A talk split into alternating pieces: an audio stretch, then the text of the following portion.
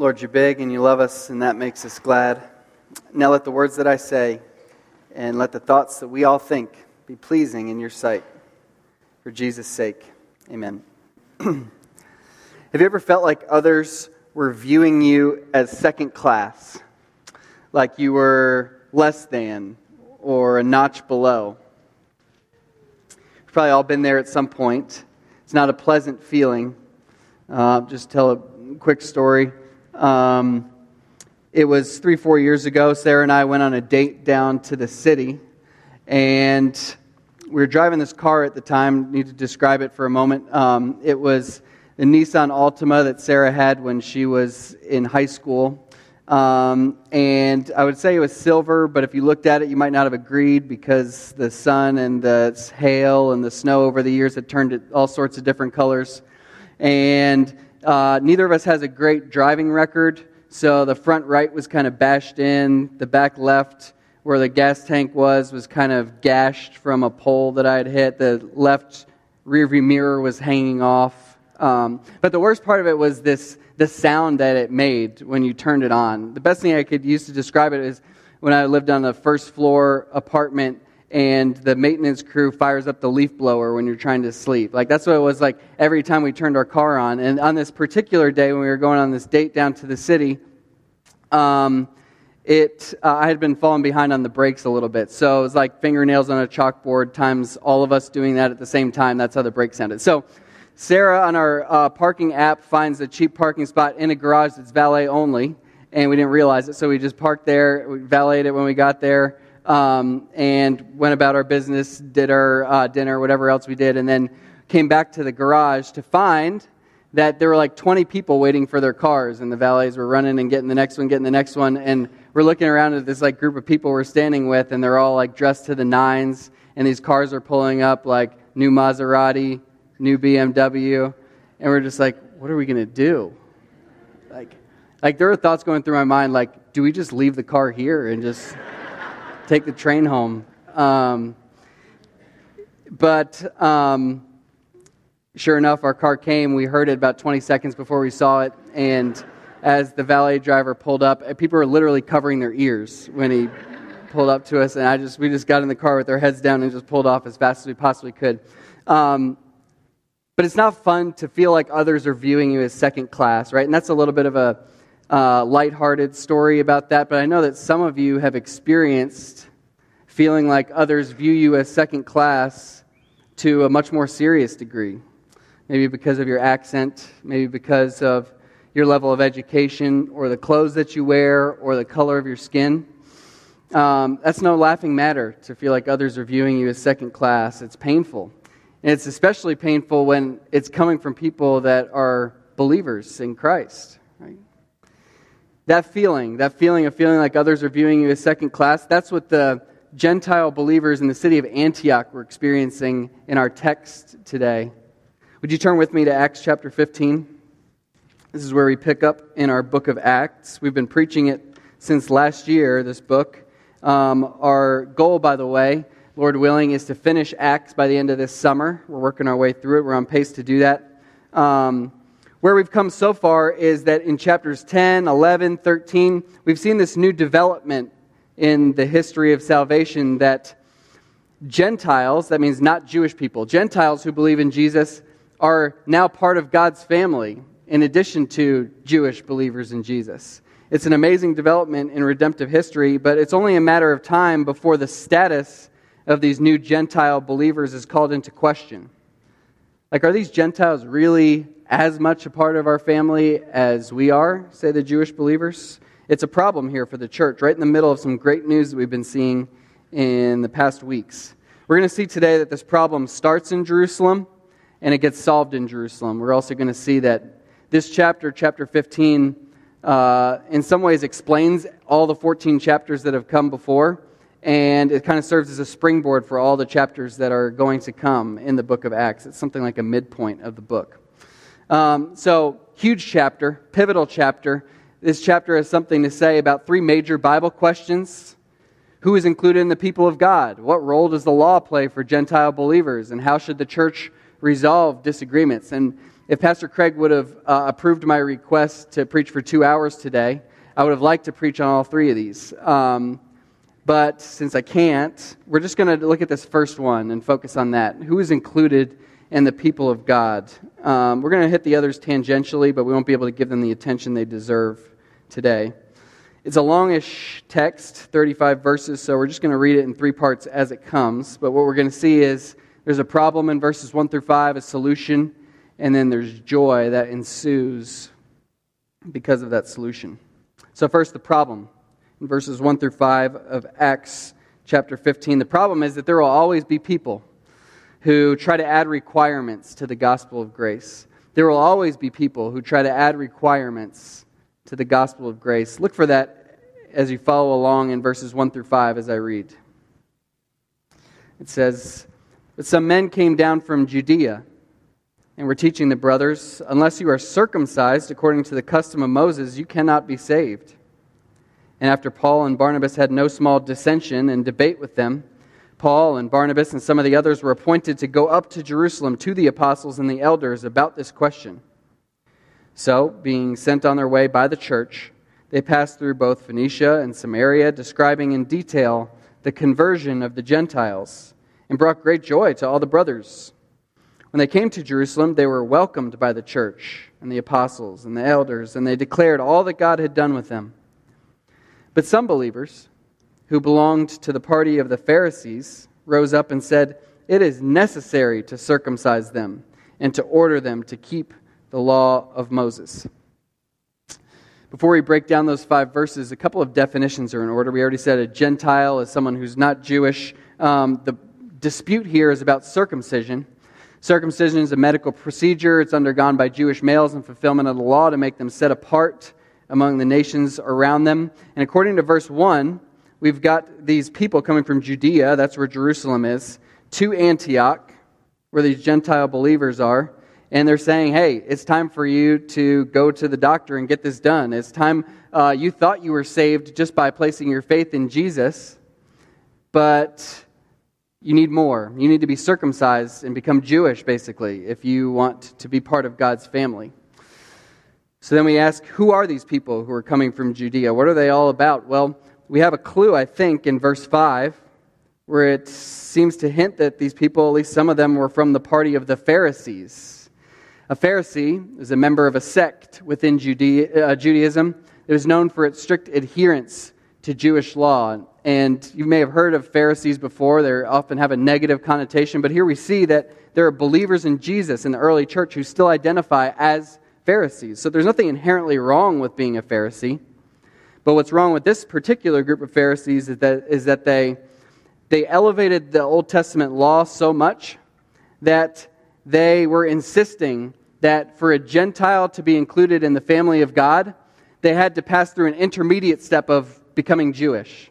In other words, they didn't believe that a Gentile could just become part of the family of God by placing their faith in Jesus.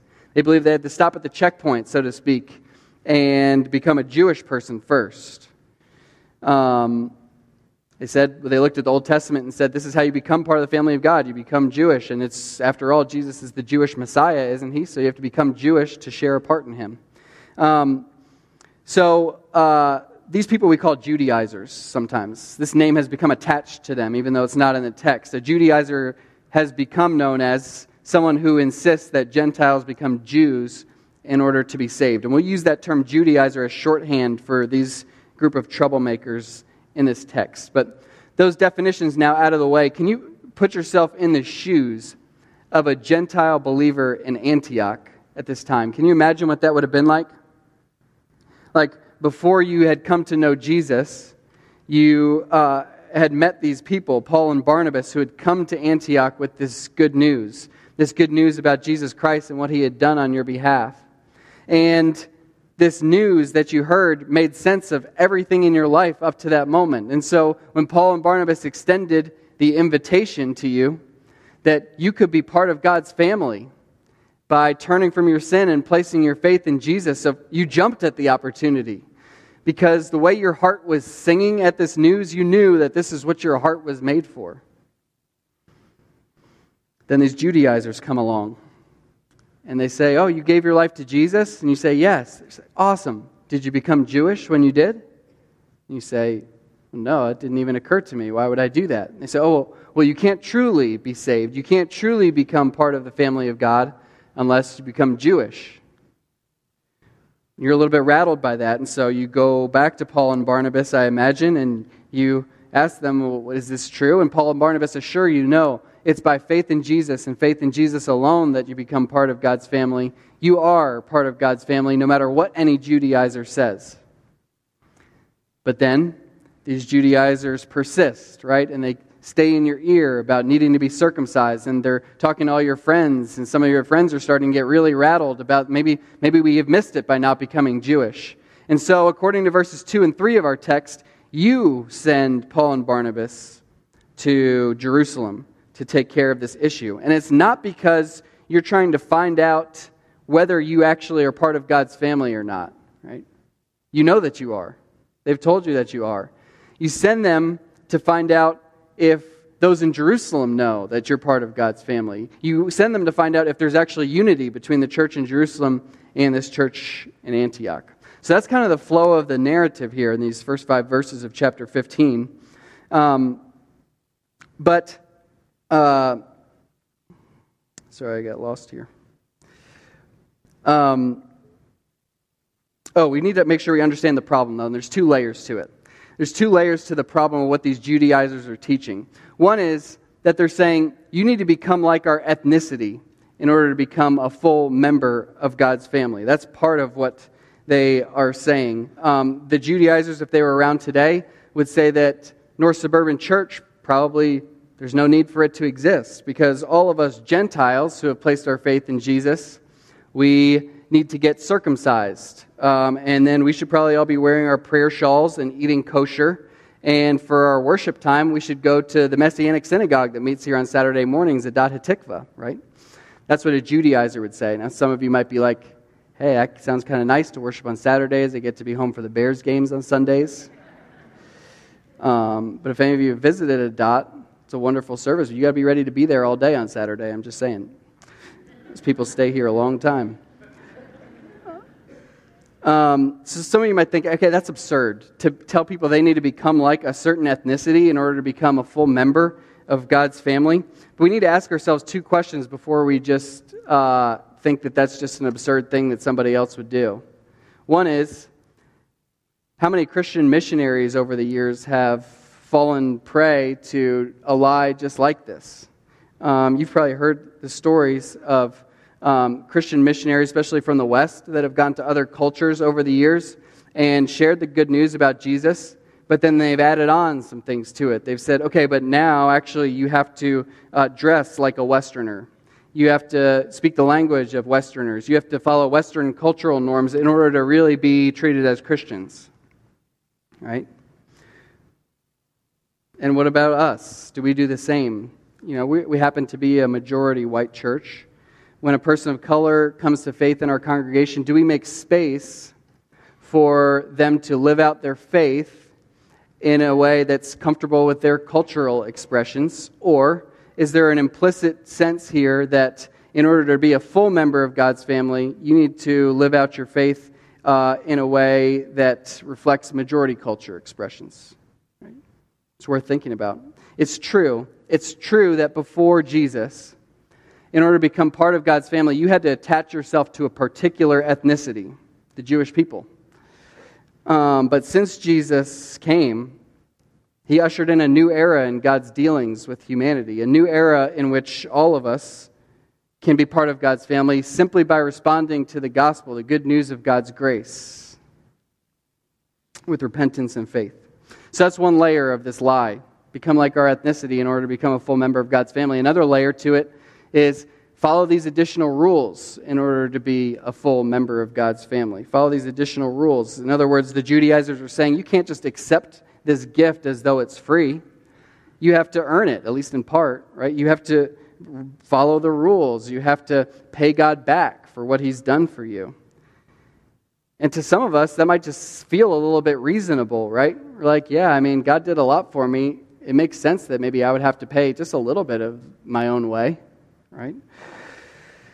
But we need to make sure we're clear on what that does to the gospel, if that's true. If you and I have to earn our salvation, even just the littlest part of it, here's what that does to the gospel. One, it really says that Jesus is insufficient to save. Because if you and I have to earn even a bit of our salvation, then what Jesus did for us on that cross was not enough to get the job done. Right? And that's what the Judaizers miss in part is they miss the sufficiency of Christ's work on the cross.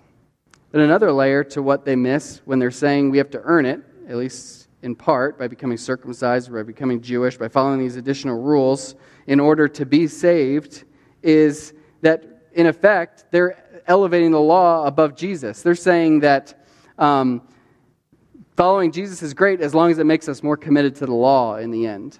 And what they're missing is that Jesus um, is the goal of the law, not the servant of the law. In other words, Jesus didn't come to point us to the law, the law was given to point us to Jesus. So, again, when we think about this second one, that we have to follow additional rules in order to be a member of God's family, some of us who have been around the church for a while would say that's absurd. I would never fall prey to that. But unfortunately, some Christians do that same thing today. They teach that same thing. There's a couple examples that we could think of. Um, there are groups of Christians who say you have to be baptized in order to be saved. You ever heard that? You have to be baptized in order to be saved. You're not saved if you haven't been baptized. Okay? Um, let me be clear that if you have placed your faith in Jesus and you haven't yet been baptized, you should. It's a good thing to do. Jesus commanded us to do it. There's no reason not to, and we'd love to talk to you about doing that. However, when people start to say you have to be baptized in order to be saved and you're not saved if you haven't been baptized, that's just doing the same thing that the Judaizers did here in our text when they say you're not saved unless you've been circumcised and become Jewish, in effect, right? I had a friend in college who joined a campus organization who started really pressuring him hardcore that he needed to be baptized and he wasn't saved because he hadn't been baptized, and it really turned him off the faith for a long time. Uh, there's other ways that we can think of that people, Christians, do this today. Um, some Christians say, well, you're not a real Christian unless you believe in young earth creationism, right? That the world was created in six literal days and it was only a few thousand years ago. You're not even a real Christian if you don't believe that. You can't be. Uh, or you're not a real Christian unless you abstain from all alcohol. Even when you're an adult, even one drink, you've got to stay away from it or else you're not really saved, right? There's, there's all sorts of examples how different groups of Christians add on requirements to the gospel, right? And sometimes it's not even other people that do it, we do it to ourselves. Here's what I mean by that. After we are converted, our hearts still continue to return to this Judaizing, this voice that says, you need to do X, Y, and Z in order to be saved. There's something about our hearts that wants to save ourselves. And if I can earn it, even just feel like I earned a little piece of it, then I can keep feeling like I'm my own Savior and I don't owe God as much, right? There's something appealing about that to us. And then we load on these rules on ourselves and we weigh ourselves down with guilt when we can't follow those rules, all because we just can't bring ourselves to accept the gospel of grace that we're saved by the work of Jesus alone. So, both then and now, there will always be people, have always been people who add requirements to the gospel. Sometimes we do it to ourselves. But what that creates within the church is a, a first tier hierarchy and a second tier hierarchy, right? When there's other requirements to the gospel, there's some people who are first class and some people who are second class within the church. And so, for that reason, what's at stake here in Acts 15 is the unity of the church. And maybe even more importantly than that, what's at stake is the gospel itself, the gospel that provides the basis for that unity. If we want to just crystallize it in one just contrast, we might say this the Judaizers would say, obey so that you can be accepted. Right? Some people say that that's what the gospel is. They act as if that's what the, what the gospel is.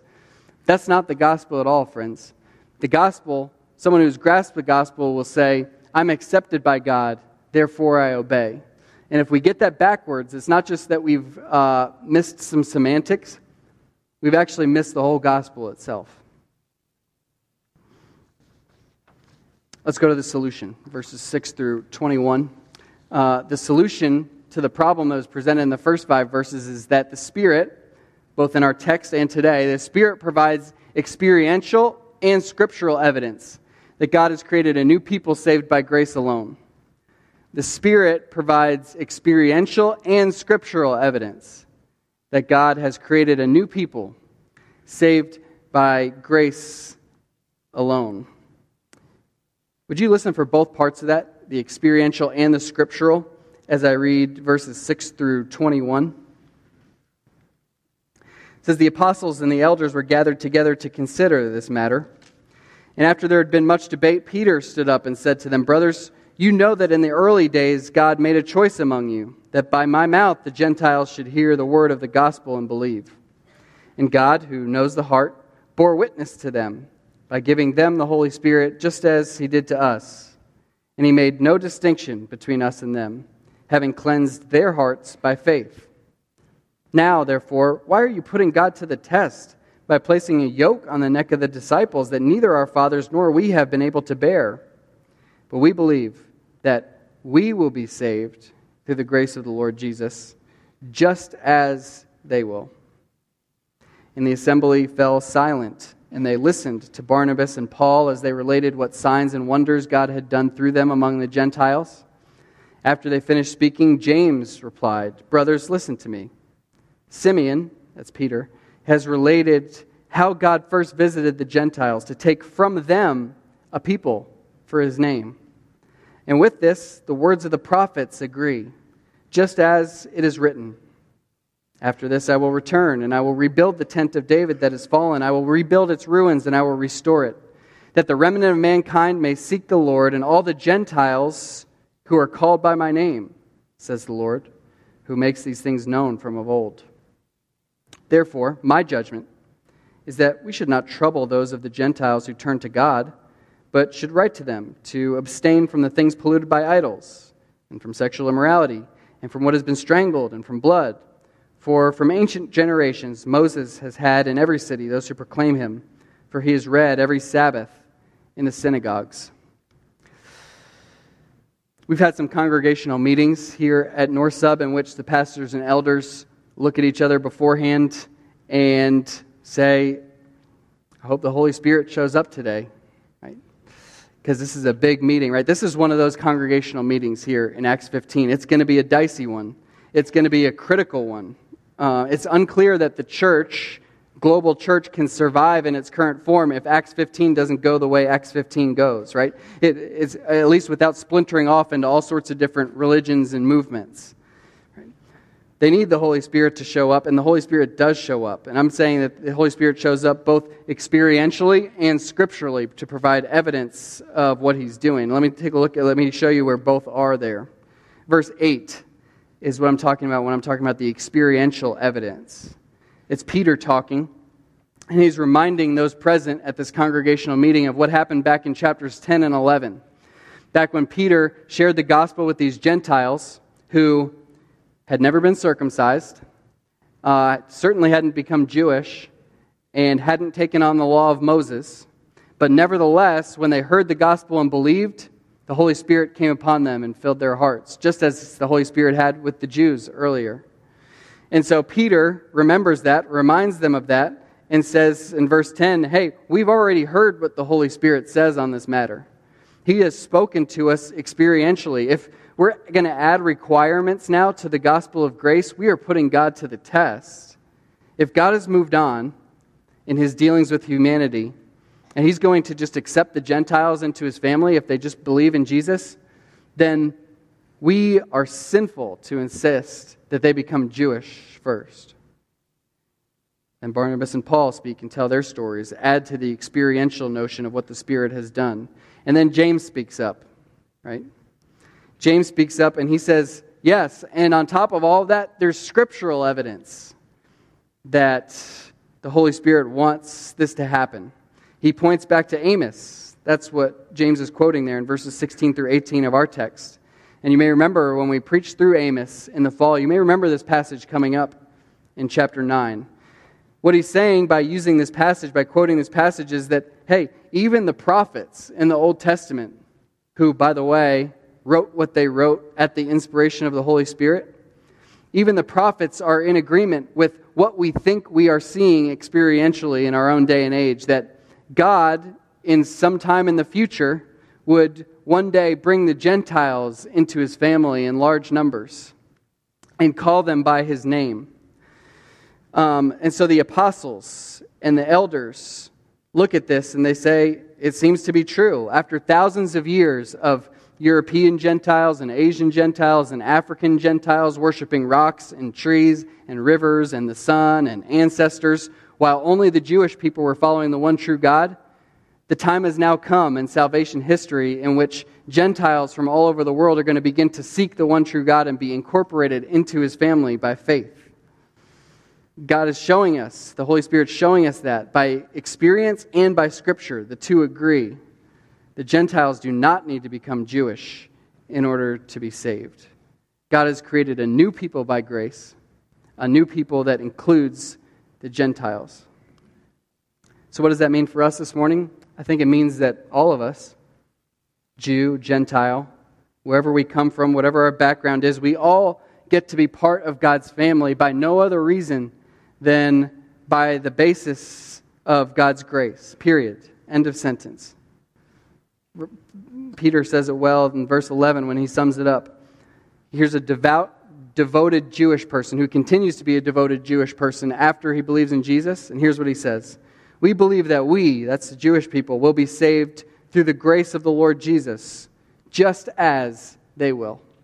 There's no distinction. I want to make sure that everyone here has heard the good news that we're alluding to this morning and that you've heard it clearly. The good news that we're talking about and that these apostles and elders were clinging to is the good news that there's a God who made us, to whom we are accountable. And He created us, even though He created us with godlike capacity in some ways, because we're made in His image, we used those godlike capacities not to serve Him, but to serve ourselves. And in our rebellion against him, we became his enemies. But even though we were his enemies, he came in the person of Jesus Christ to die in our place, taking the punishment for our rebellion that we deserved, so that we could be incorporated into his forever family. And that invitation is extended to us on the basis of nothing other than just faith, believing in him, according to verses 7 through 9. That's how we receive it. It's by faith. And if if you're new to all this this morning and you're just looking for something to grab onto before you leave, latch onto that. That gospel, that good news of what God has done in Jesus Christ to reconcile us to Him once again. It's the good news by which Jewish people are saved, and it's the good news by which us Gentiles are saved. In the interest of our time, we're going to need to move on to our third and final point here. Um, I have to resist the urge to talk about verse 20 and why those four requirements are there. Um, uh, but be glad to write something in the newsletter, or if you want to text in a question about that, we can address that. I want to move to this third point, though the joy that ensues in these final verses of our text. Why is there joy? There's joy because the church's unity is preserved when we affirm our common status before God. The church's unity is preserved when we affirm our common status before God. Listen as I read sections of verses 22 to 35 there.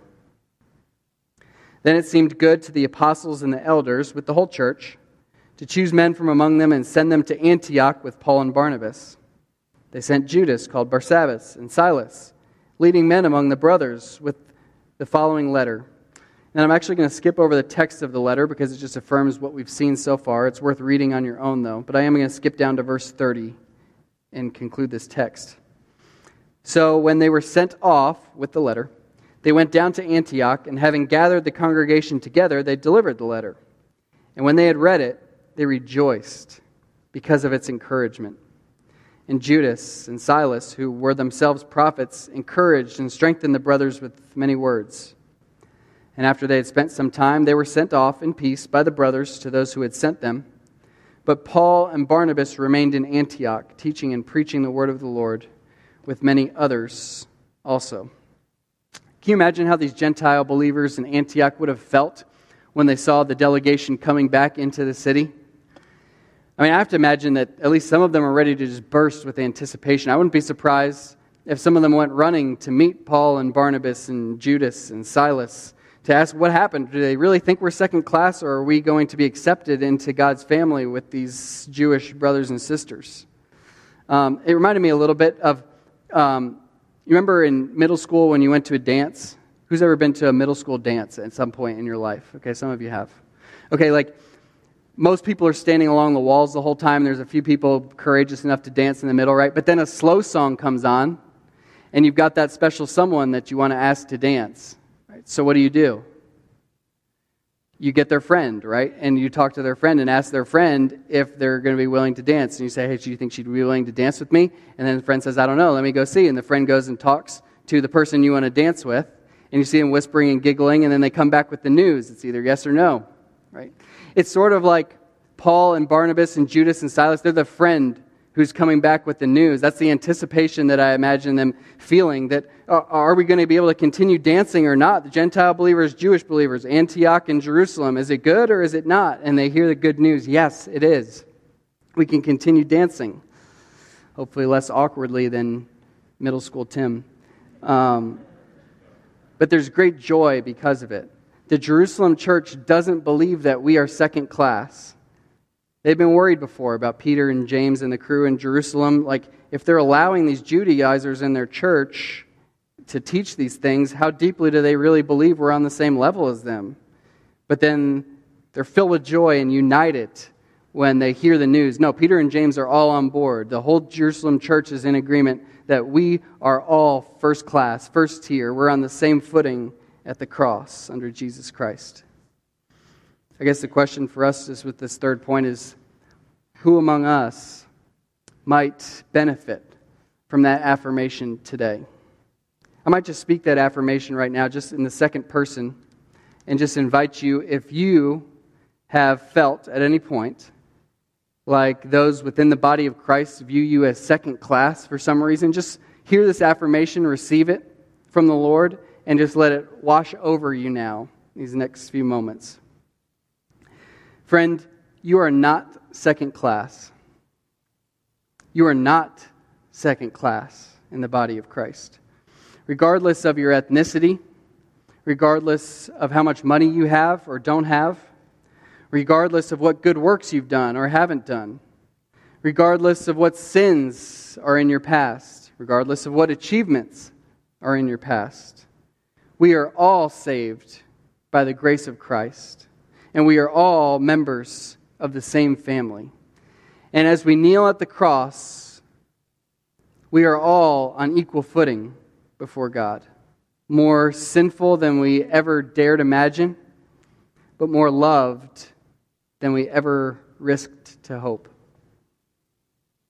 And if anyone makes you feel like you're second class in this family, your church leaders and your church family will have your back, and we will come around you and affirm that you are not second class. We can make that affirmation because of what this text told us today that because salvation is by grace alone, no one, not Jew, not Gentile, is second class among the people of God. Because salvation is by grace alone, no one, Jew or Gentile, is second class among the people of God. Out there in the world, you may be treated as second class. Out there in the world, people do get treated as first class, second class. If you're driving a new Maserati, you're going to be treated differently than if you're driving a beat down Nissan out there in the world. But it ought not be that way in the church family. We pray as a church that it isn't that way in our church family. And actually, in our church family, that's the only place where it really can be another way. Because in the church, we don't have to play make believe, just pretending like second class people are really first class. That's not what this is about.